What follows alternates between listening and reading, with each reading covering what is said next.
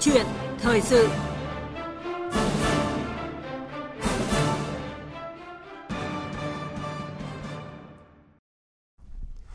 Thưa quý vị, thưa các bạn, những ngày qua thì dư luận xã hội đặc biệt quan tâm đến câu chuyện công an Đà Nẵng triệt phá đường dây mua bán trái phép thông tin tài khoản ngân hàng quy mô lớn nhất cả nước. Vụ việc có sự tiếp tay của hàng chục nhân viên ngân hàng. Và cũng xin được nhấn mạnh, đây là vụ án đầu tiên trên cả nước về phát hiện đường dây tra soát mua bán trái phép thông tin tài khoản ngân hàng với số lượng lớn. Việc thông tin cá nhân được đăng bán hoặc chia sẻ công khai trên các diễn đàn trực tuyến đã khiến nhiều người hết sức lo ngại, đặc biệt khi có sự tiếp tay của các nhân viên ngân hàng. Vì sao tình trạng lộ lọt thông tin cá nhân đang diễn ra ngày càng phổ biến trên không gian mạng? Giải pháp nào để ngăn chặn vấn nạn này? Câu chuyện thời sự hôm nay, luật sư Diệp Năng Bình, trưởng văn phòng luật sư Tinh Thông Luật sẽ cùng bàn luận với chúng tôi về vấn đề này. Chúng tôi rất mong nhận được thông tin chia sẻ, đóng góp ý kiến hoặc là đặt câu hỏi trực tiếp của quý vị thính giả với vị khách mời qua số điện thoại là 0243 934 1040. Bây giờ mời biên tập viên Minh Khánh bắt đầu cuộc trao đổi với khách mời. Vâng, cảm ơn luật sư Diệp Năng Bình đã nhận lời tham gia câu chuyện thời sự của chúng tôi ngày hôm nay ạ. Vâng, xin chào biên tập viên và thính giả của chương trình. Vâng, à, trước khi bắt đầu cuộc trao đổi à, để có thông tin cụ thể về vụ việc à, công an Đà Nẵng triệt phá đường dây mua bán trái phép thông tin tài khoản ngân hàng thì mời luật sư Diệp Năng Bình cùng quý vị thính giả theo dõi một tổng hợp ngắn ngay sau đây. Thời gian vừa qua trên địa bàn thành phố Đà Nẵng xuất hiện nhóm đối tượng có hành vi đăng tải lên các trang mạng xã hội các bài viết có nội dung liên quan đến việc nhận, tra soát thông tin cá nhân của khách hàng tại 22 hệ thống ngân hàng trên toàn quốc để thu phí nhằm thu lợi bất chính. Nhận định hoạt động này là phương thức thủ đoạn mới, vi phạm nghiêm trọng đến việc lộ lọt thông tin cá nhân của người dân. Qua công tác nắm tình hình, Phòng An ninh mạng và Phòng chống tội phạm sử dụng công nghệ cao, Công an thành phố Đà Nẵng đã báo cáo Giám đốc Công an thành phố xác lập chuyên án xác minh làm rõ đường dây mua bán, trao đổi trái phép thông tin tài khoản ngân hàng. Sau khi điều tra, Công an thành phố Đà Nẵng đã làm rõ hoạt động phạm tội của đối tượng HDN hiện tạm trú tại quận Hải Châu, thành phố Đà Nẵng HDN thừa nhận đã trao đổi, mua bán thông tin hơn 200 tài khoản và thu lợi bất chính hơn 400 triệu đồng. Đồng thời triệu tập và làm việc đối với hàng chục nhân viên của 13 ngân hàng thương mại cổ phần ở các tỉnh trên cả nước liên quan đến việc tra soát, cung cấp, bán thông tin tài khoản ngân hàng cho HDN. Nhiều người thừa nhận có bán thông tin cho HDN, trong đó có một số trường hợp trao đổi, bán thông tin tài khoản ngân hàng với số lượng lớn là trên 20 tài khoản. Công an Đà Nẵng cho biết đã khởi tố vụ án, thu thập tàng trữ, trao đổi mua bán, công khai hóa trái phép thông tin về tài khoản ngân hàng theo Điều 291 Bộ Luật Hình sự. Vụ án đang được tiếp tục điều tra mở rộng.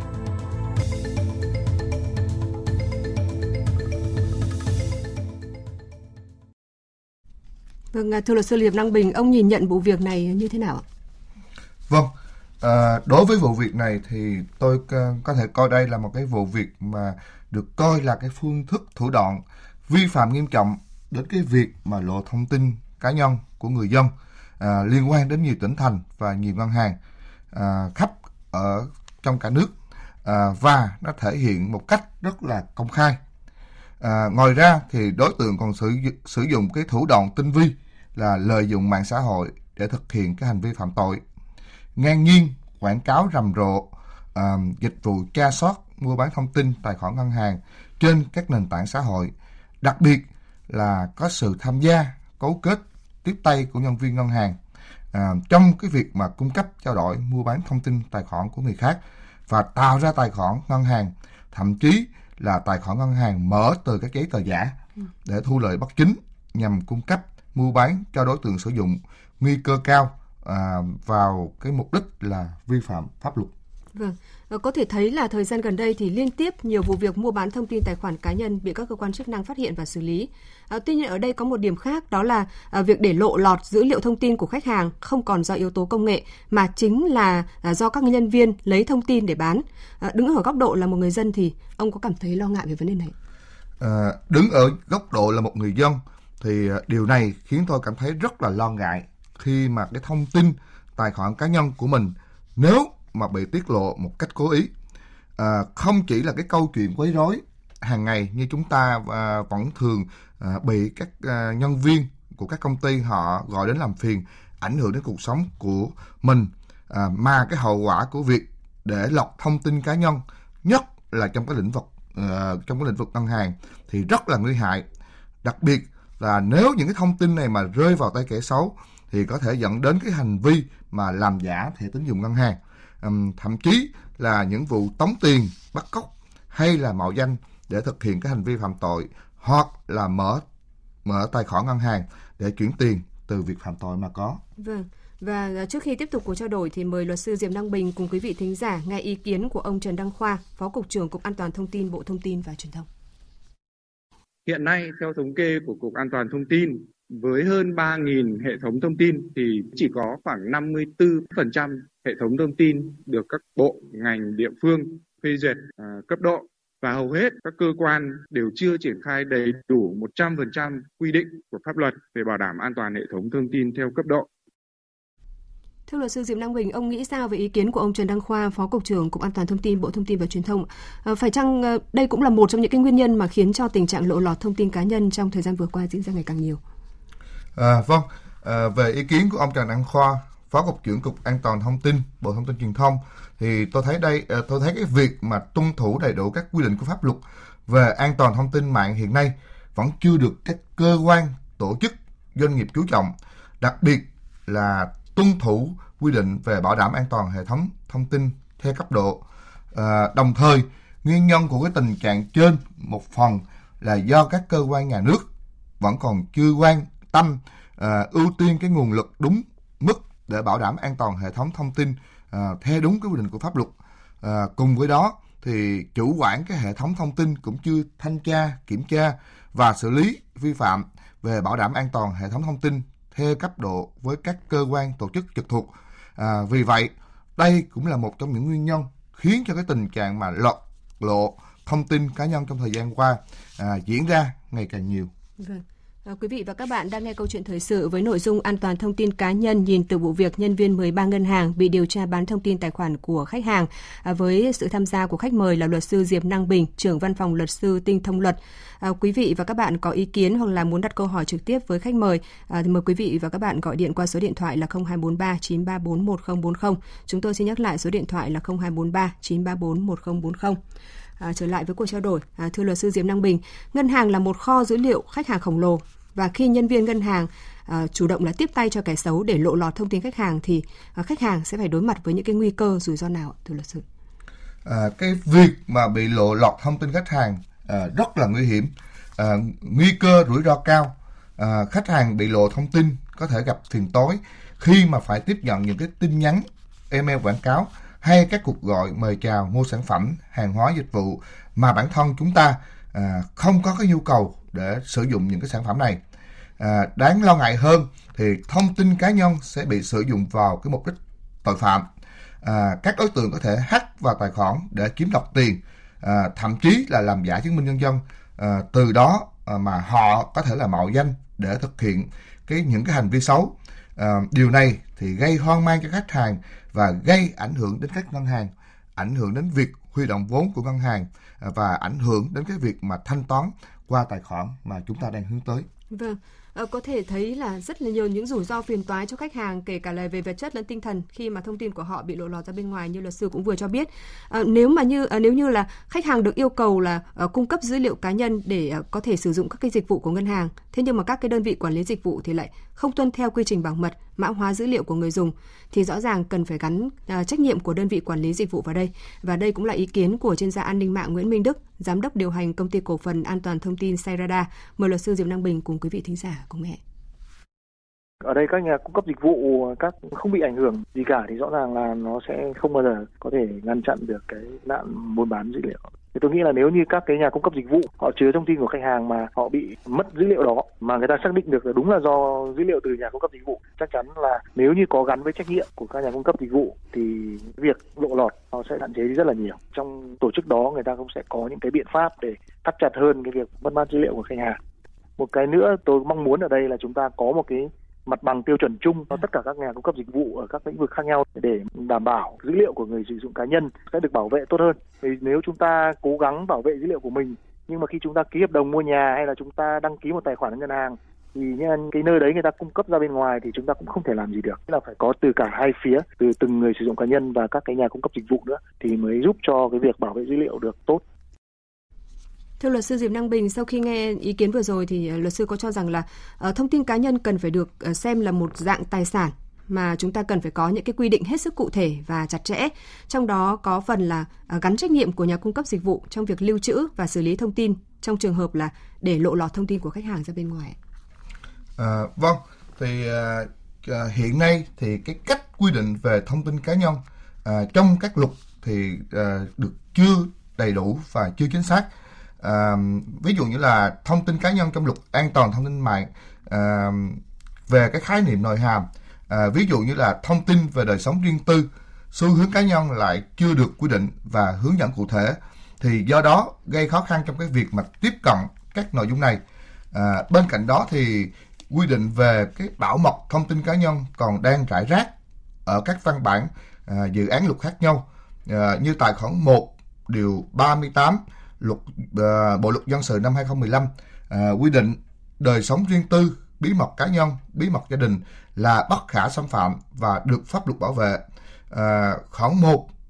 điều 16 của luật an toàn thông tin mạng uh, năm 2015 thì lại quy định là cá nhân tự bảo vệ thông tin cá nhân của mình và tuân thủ các quy định của pháp luật về cung cấp thông tin cá nhân khi sử dụng dịch vụ mạng. À, khoảng 1 điều 17 của luật an ninh mạng năm 2018 thì lại quy định à, những cái hành vi mà xâm hại bí mật công tác, bí mật kinh doanh, bí mật cá nhân, bí mật gia đình và đời sống riêng tư trên không gian gian mạng. À, như vậy thì chúng ta có thể thấy là à, các văn bản thì còn thiếu tập trung và có giá trị pháp lý khác nhau à, đã gây khó khăn cho cái việc mà chấp hành và thi hành pháp luật. À, việc này thì thuộc phạm vi cấm của luật nhưng rõ ràng là nó liên quan đến cái vấn đề là thông tin cá nhân.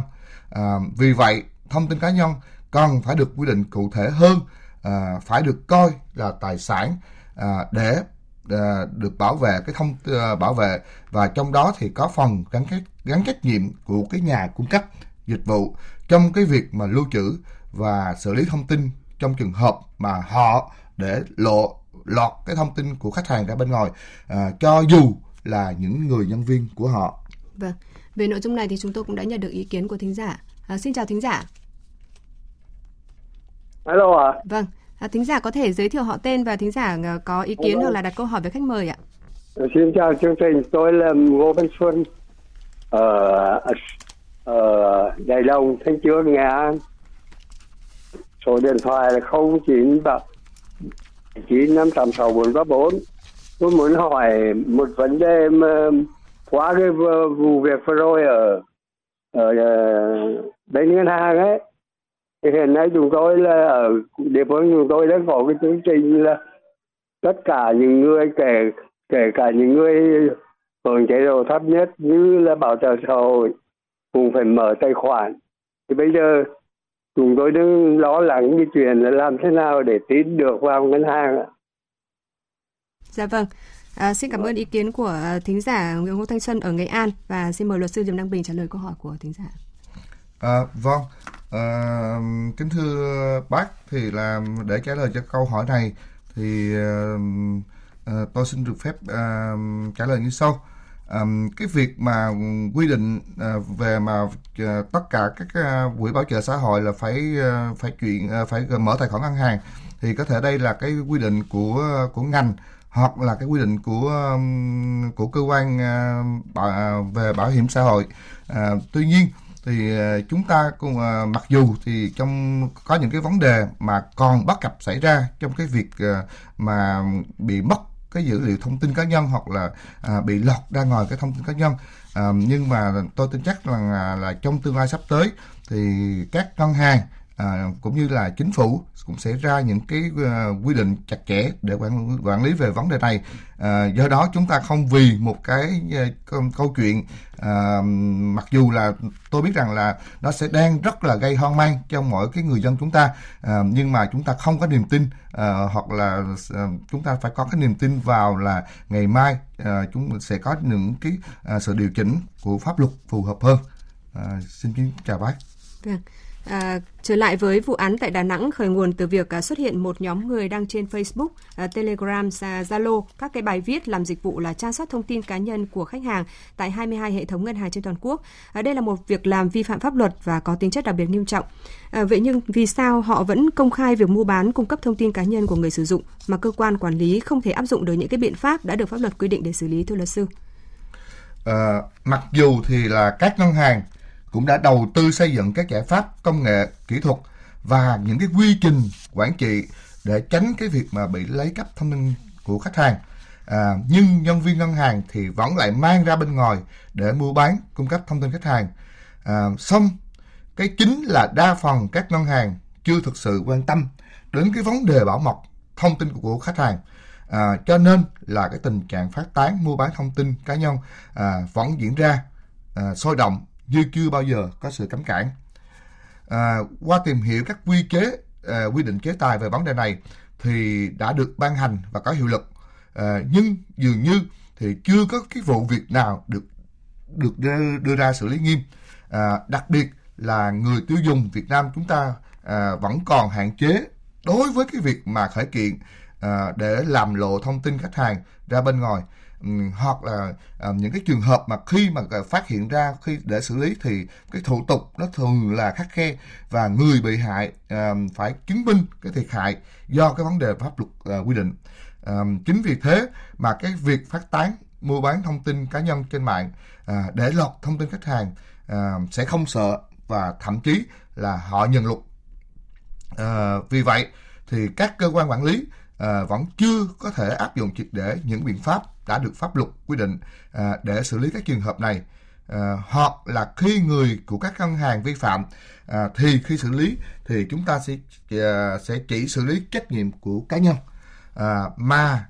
không xử lý trách nhiệm của pháp nhân. À, mà cụ thể ở đây là các tổ chức ngân hàng. Thì điều này có thể là dẫn đến à, các pháp nhân hay là các tổ chức ngân hàng à, họ cho rằng mình là không có trách nhiệm và họ đứng bên lề của uh, của cái việc mà để cho uh, cái khách hàng của mình là bị xâm phạm quyền lợi một cách bất hợp pháp. Vâng, à, thông tin tài khoản khách hàng thì rất là, là tài sản rất là quan trọng sống còn của mỗi ngân hàng. Vì vậy thông tin đó phải được bảo mật ở cấp độ cao nhất và để ngăn chặn việc lộ lọt thông tin tài khoản của ngân hàng từ chính nhân viên ngân hàng thì có ý kiến cho rằng là các ngân hàng cần phải có các cái quy chế về phân cấp phân quyền truy cập thông tin khách hàng thật chặt chẽ. À, quan điểm của luật sư về vấn đề này như thế nào ạ?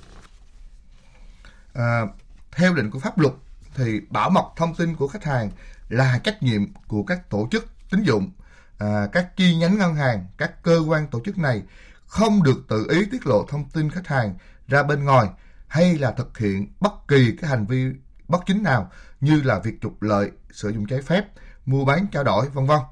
À, nhân viên ngân hàng phải có trách nhiệm giữ cái an toàn bảo mật thông tin của khách hàng và không được tiết lộ thông tin khách hàng ra bên ngoài. Ừ, tuy nhiên, quy định như vậy là chưa đủ. À, do đó, cái quan điểm cá nhân tôi cho rằng thì cần thiết phải có cái quy chế về cái việc phân cấp, phân quyền, truy cập thông tin khách hàng thật là chặt chẽ. À, làm như vậy thì à, mới có thể đảm bảo an toàn thông tin và tránh cái việc lộ thông tin khách hàng ra bên ngoài. À, các nhân viên trong các ngân hàng chỉ nên được truy cập thông tin khách hàng trong trường hợp thực hiện công việc và phải được ủy quyền À, ngoài ra thì các ngân hàng cũng cần có chính sách bảo mật thông tin à, và đào tạo nhân viên để nâng để họ nâng cao cái ý thức là à, tuân thủ chấp hành cái bảo mật thông tin khách à, thông tin cá nhân của khách à, cá nhân tôi cho rằng thì trách nhiệm của ngân hàng trong cái vấn đề này thì rất hết sức là quan trọng và có thể xem là đặc biệt là quan trọng. Vâng. Ờ, thời gian qua thì ờ, chúng ta cũng thấy là rất là nhiều chiêu trò lừa đảo nặng hơn là cướp tài khoản ngân hàng đã xảy ra một và một trong những cái nguyên nhân mà khiến các cái đối tượng lừa đảo thực hiện được các hành vi phạm tội đó là do ờ, thông tin của khách hàng bị lộ lọt. Uh, vậy theo luật sư thì giải pháp nào để chúng ta có thể ngăn chặn tiến tới là chấm dứt được cái nạn mua bán tài khoản ngân hàng? À, hiện nay thì chúng ta có thể thấy là các ngân hàng họ đều mở các tài khoản online và xác thực người dùng thông qua các ứng dụng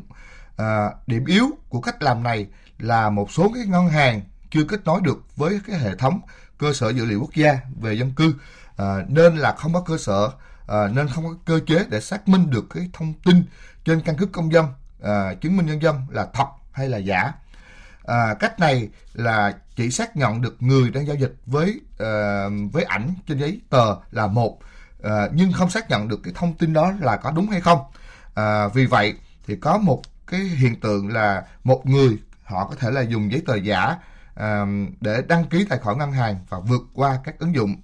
à, để khắc phục các lỗ hổng về cái à, về cái việc này. Thì các ngân hàng theo tôi thì các ngân hàng còn khẩn trương kết nối với cái cơ sở dữ liệu quốc gia về dân cư.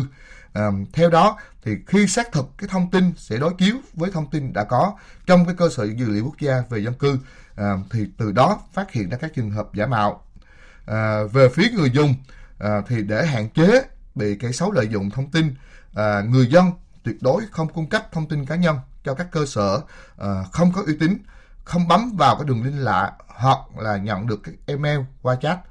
à, chỉ cung cấp thông tin tối thiểu phục vụ cho giao dịch trực tuyến và yêu cầu cơ sở xử lý giao dịch xóa thông tin yêu cầu à, của à, nghị định bảo vệ dữ liệu cá nhân mới được ban hành.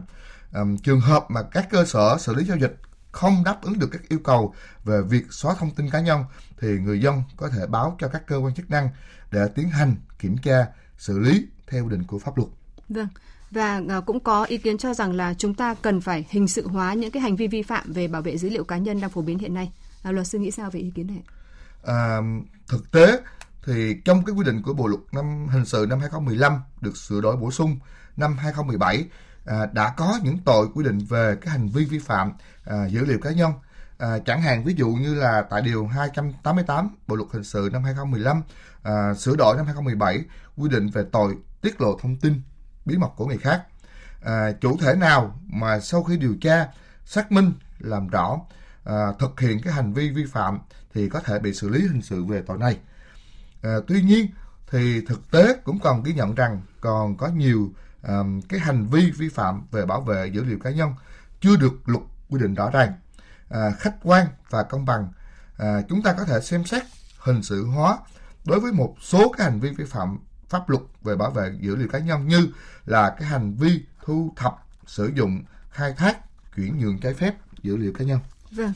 À, Nghị định ờ, 13-2023 NDCP ngày 17 tháng 4 2023 của Chính phủ ờ, về bảo vệ dữ liệu cá nhân sẽ có hiệu lực từ ngày 1 tháng 7 tới đây. À, trong đó nghiêm cấm việc à, mua bán dữ liệu à, dưới mọi hình thức. Các tổ chức cá nhân vi phạm quy định bảo vệ dữ liệu cá nhân thì có thể là bị kỷ luật, phạt hành chính hoặc là hình sự. Vậy luật sư có kỳ vọng đây sẽ là một cái biện pháp hiệu quả để ngăn chặn tiến tới chấm dứt nạn mua bán tài khoản ngân hàng và cũng là bổ sung thêm những cái chế tài pháp luật về vấn đề này khi mà còn khoảng trống hay không ạ? À, qua cái à, nghiên cứu cá nhân à, thì tôi thấy rằng cái nghị định này à, sẽ có một cái à, có một cái số cái điểm mới như sau. À, ví dụ như là quy định rõ cái việc thu thập, xử lý, à, xử lý xử lý dữ liệu cá nhân phải được thực hiện với cái mục đích rõ ràng và phù hợp với quy định của pháp luật. À, nghị định cũng quy định rõ cái trách nhiệm của tổ chức cá nhân trong việc bảo vệ dữ liệu cá nhân. À, quy định rõ cái trách nhiệm của tổ chức cá nhân trong cái việc mà báo cáo vi phạm bảo vệ dữ liệu cá nhân. À, với những điểm mới này à, thì có nhiều ý kiến cho rằng nghị định à, 13 năm 2023 của chính phủ sẽ tạo ra một cái cơ chế pháp lý rõ ràng à, và chi tiết hơn để bảo vệ cái dữ liệu cá nhân của người dân. À, theo quan điểm của tôi thì những quy định về trách nhiệm rõ ràng như vậy thì có thể góp phần giúp cho các cơ quan có thẩm quyền tiến hành áp dụng à, các biện pháp kỷ luật à, phạt hành chính hoặc là hình sự tốt hơn. À, tuy nhiên thì việc thực thi cái nghị định này à, cũng cần sự chú ý và nỗ lực của các tổ chức và cá nhân để bảo đảm rằng các quy định được thực hiện đúng cách và hiệu quả. Vâng, cảm ơn luật sư. À, thưa quý vị, thưa các bạn, tình trạng mua bán à, thông tin dữ liệu cá nhân à, không phải là vấn đề mới mà đã diễn ra rất là phổ biến vài năm trở lại đây với phương thức thủ đoạn ngày càng tinh vi. À, việc mua bán trái phép thông tin cá nhân thì không chỉ tác động ảnh hưởng đến đời sống của một ờ, số người mà nó còn là vấn đề của an ninh con người, tính mạng cá nhân và là vấn đề an ninh kinh tế cũng như là các hoạt động đảm bảo về sản xuất kinh doanh. À, do đó ngoài việc xử lý nghiêm minh các cái đối tượng vi phạm, cơ quan chức năng cũng cần phải tăng cường các giải pháp ngăn chặn hiệu quả các hành vi phạm tội này. Các cơ quan quản lý nhà nước và doanh nghiệp sở hữu dữ liệu cần tìm ra các giải pháp hữu hiệu hơn để phòng ngừa các tình huống bị mất, bị đánh cắp hay là hành vi lạm dụng quyền hạn để sử dụng dữ liệu cá nhân sai trái. Bên cạnh đó thì mỗi cá nhân cũng cần thận trọng cẩn trọng hơn trong việc sử dụng thông tin cá nhân của mình và tỉnh táo hơn trong việc tiếp nhận các cuộc gọi từ người lạ và cũng hy vọng rằng là Nghị định 13 của Chính phủ về bảo vệ dữ liệu cá nhân có hiệu lực trong tháng 7 tới sẽ là một công cụ hiệu quả để sớm ngăn chặn tình trạng này. À, một lần nữa thì trân trọng cảm ơn luật sư Diệp Năng Bình, trưởng văn phòng luật sư Tinh thông luật đã bàn luận của chúng tôi trong câu chuyện thời sự ngày hôm nay. Cảm ơn quý vị thính giả đã quan tâm lắng nghe và gọi điện đóng góp ý kiến với chương trình.